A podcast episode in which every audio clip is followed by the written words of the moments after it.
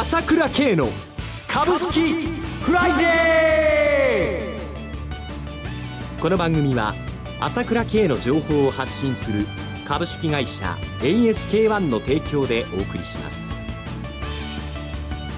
皆さんおはようございます。アシスタントの浜田節子です。朝倉慶の株式フライデー。パーソナリティは、アセットマネジメント朝倉代表取締役で、経済アナリストの朝倉慶さんです。朝倉さん、おはようございます。おはようございます。よろしくお願いします。よろしくお願いします。そして、毎月第3金曜日は、個別銘柄スペシャルのゲストといたしまして、経済評論家の山本慎さんをお迎えしてお送りします。山本さん、おはようございます。おはようございます。よろしくお願いいたします。どうぞ。さて、今週のマーケット、朝倉さん、山本さん、どのようにご覧になられました？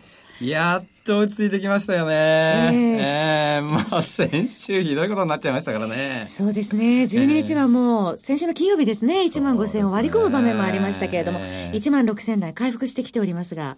そうですね。はいまあやっぱり悲観が行き過ぎたっていうことと、はい、ここ来て、まあニューヨークさんもね、あの、まあ、今日はちょっと下がってますけれども、3日で800ドル近く上がってるじゃないですか。今年初めて3日続伸でしたもんね。そうですよね。やっぱり、まあ、ここで売られてる主因っていうのは、やっぱりオイルマネーの売りね、はい、原油がはっきりしませんから、はい、だけども、オイルマネーだって一番持ってるのはアメリカの株じゃないですか。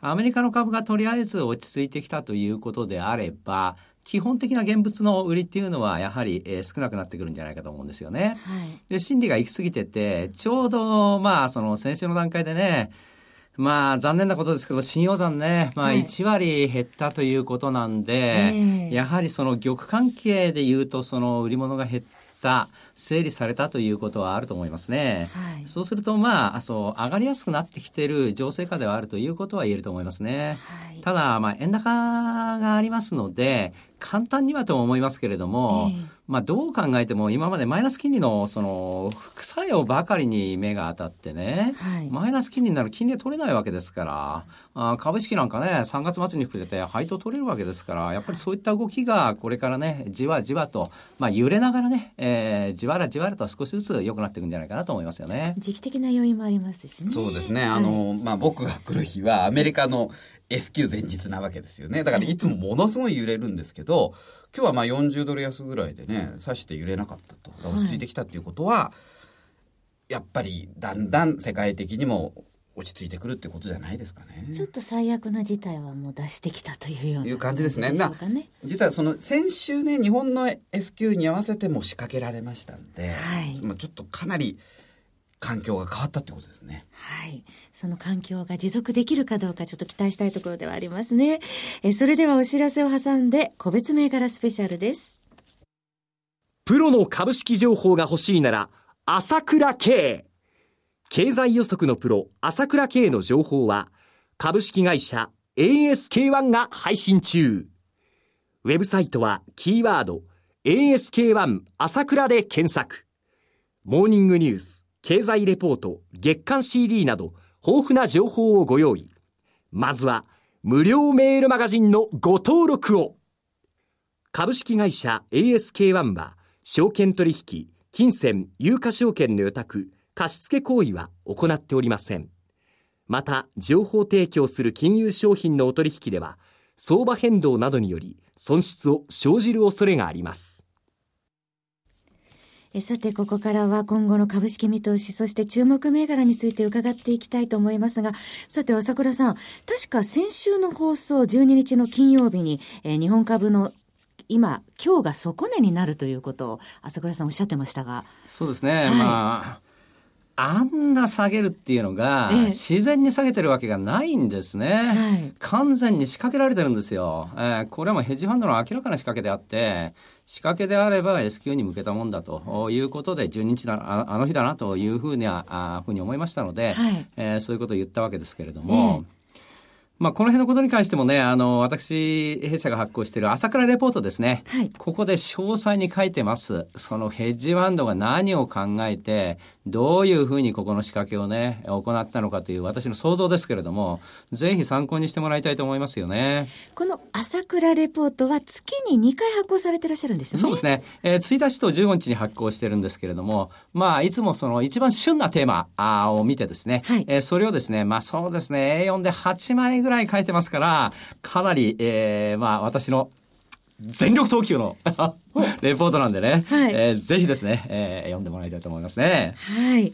あと、あの、毎朝、朝倉さん、朝倉慶のモーニングニュースでも、その話なさってましたけれどもね。そうですね。はい。あの、モーニングニュースということで、えーその日のトピックスもね、えーまあ、5分半ぐらいでしょうか。毎朝毎朝朝、あー喋ってるわけなんですよね何。時にそう、7時ちょっと前に放送になると思います。えーまあ、スマホでも聞けるということで、本当に人気なんですよ。ええ通勤中でもお聞きいただけますよね。そうですねで、。30回税別1000円ということですから、お安いですよね。そうですね。1ヶ月以上、普通に毎日聞いても、まあ、1000円ということなんで、まあ、本当に、えーもう投資家の皆さんは朝からね、元気づけようということでやってますんでね。はい。ぜひお耳のお供にしていただきたいと思いますが、実際、えー朝倉さんにお会いすることもできるということで、この春からも講演会が予定されていそうます。ですね。えー東京だと3月19日の土曜日で、あ福岡で今度はい3月26日やるわけですよね。はい大阪は5月になります。5月の28日ですけどもね。はいおのおのあ午後の10あの1時半からあやりますんでね。それ ASK1 の方に問い合わせていただければはと思いますね。はい。えー東京、福岡、大阪で、えー講演会がございますので、ぜひ、えー足を運びいただければと思います。お申し込み方法は、フリーダイヤルは0120-222-464、0120-222-464、ASK1 までお申し込みください。以上、よろしくお願いします。えーそれではここからは注目銘柄を山本さんに伺っていきたいと思います。よろしくお願いいたします。はいえーまずはですね、はいちょっと JR 関連材料が出てますから、はいえーこれ一昨日 JR 東日本が、えー東北新幹線上越新幹線の補修をやると大規模に1兆円やるっていうこニュースが出ましたよね。はいこの関連であの鉄拳建設とかね、えー東鉄工業なんか上がったんですけど、ええ僕はちょっとセントラル警備という会社にちょっと注目してます。証券コード9740セントラル警備です。え昨日の終値64円高1997円反発です。でこれねあの、まあ、CSP という名前でも知られてるんですけど、はい。昨年来高値を更新してるんですねそうですよね。新高値でしたね、昨日。でこれ JR 東が25%株持ってまして、はい。えーまあその補修工事やればこれガードマンの派遣の特需もあるでしょうしね、はい。それから今年は5月に、えー伊勢志摩サミット、ええそれからまあ20年にオリンピック東京オリンピックと、はいだからその警備需要って相当底堅く今後推移するんで、はいこの下げ相場でも逆行高してる銘柄ですね。セントラル警備ですね。続いての銘柄は。形成ですね。はい。えーコード番号は9009です。昨日の終値11円高1596円でした。続伸です。えーこれももう昨年来高値圏に張り付いてる感じで、はいこの下げ相場で相当強い動き見せてるんですが、はい一株利益はもう90円近くありますんでね、ねまあ、PR17 倍程度だとえ。はい。でちょっと昔の私鉄株を知ってる人だとええ大体私鉄株って一株利益10円20円でしたから、ちょっと考えられないですねこの執行収90円益はね。は。しかもこれからその成田には格安航空機がどんどん着陸して、はいスカイライナーは大なんですかねものすごいいいっぱい走るようになりますから、はい業績も期待できますね。インバウンド関連というっていう目もありますよね。そうですね。9009形成取り上げていただきました。CM の後も注目銘柄について山本さんにお話しいただきます。朝倉慶が発信する情報は株式会社 ASK1 にお任せ。毎朝7時にスマホで株式情報が聞けるモーニングニュース。月に2回のメール、朝倉経済レポート。そして月に一度の月間 CD では、朝倉慶が国内外の経済情勢、マーケットのトレンドを分析し、75分間とことん語ります。もちろん株式推奨銘柄情報も。キーワード ASK1 朝倉で検索を。株式会社 ASK1 は、証券取引、金銭、有価証券の予託、貸付行為は行っておりません。また、情報提供する金融商品のお取引では、相場変動などにより損失を生じる恐れがあります。山本さん、それでは続いての注目銘柄はいかがでしょうか？はい。まあ、こういう相場なんで、はいまあ、配当利回りの高い銘柄にちょっと注目したいんですが、はいまずはバイテックですね。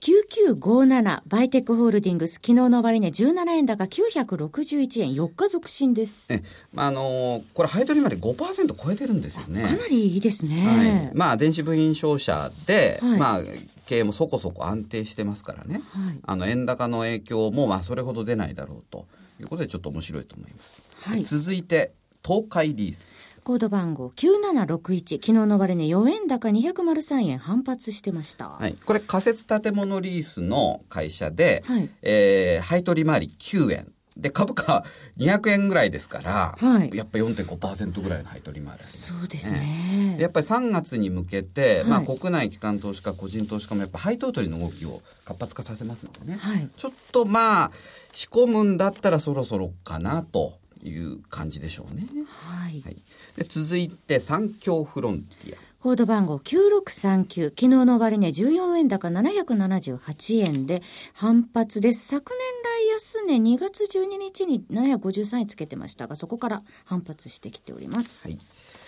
でその、えー続いて、えーあ今三共フロンティア言いましたよね、はで三共フロンティアはその仮設建物まあ東海リスと同じなんですけど、はい。こちらはですね、えー仮設店舗とかいろんなものを多角化してるんですね、へえでなおかつ、えー、一株配当35円ありましてこれもやっぱり4%台半ばの利回りで、はい。ちょっと、えー業績も、まあ、円高の影響ほとんどないですし、はい。えーあのーなおかつ東京オリンピックに向けてこの、まあ、いわゆる工事現場かなり増えてきますからね。はい。えーまあこ今期最高益を4年ぶりに更新する見通しもありまして、はい業績不安がない配当利回り銘柄としてはちょっと面白いかなと見てますね。はい。9639、サンキューフロンティア取り上げていただきました。後半は後輩通り回りの銘柄を取り上げていただきましたが、やはり今の時期ぐらいから配当取りが。そうですね。その配当取りってちょっと難しくて、はいまあ大体3月半ばぐらいに動く人がいるんですけど、はい。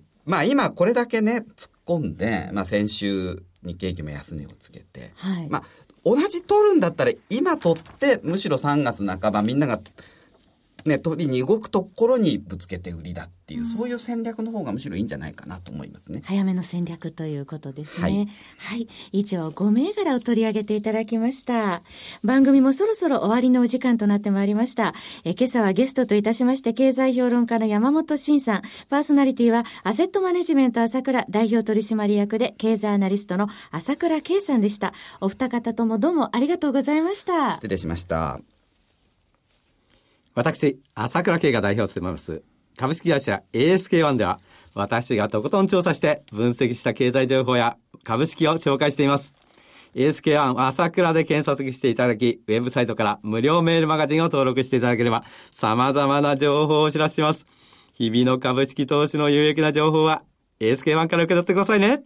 それでは今日は週末金曜日、頑張っていきましょうこの番組は朝倉慶の情報を発信する株式会社 ASK-1 の提供でお送りしました。最終的な投資判断は皆様ご自身でなさってください。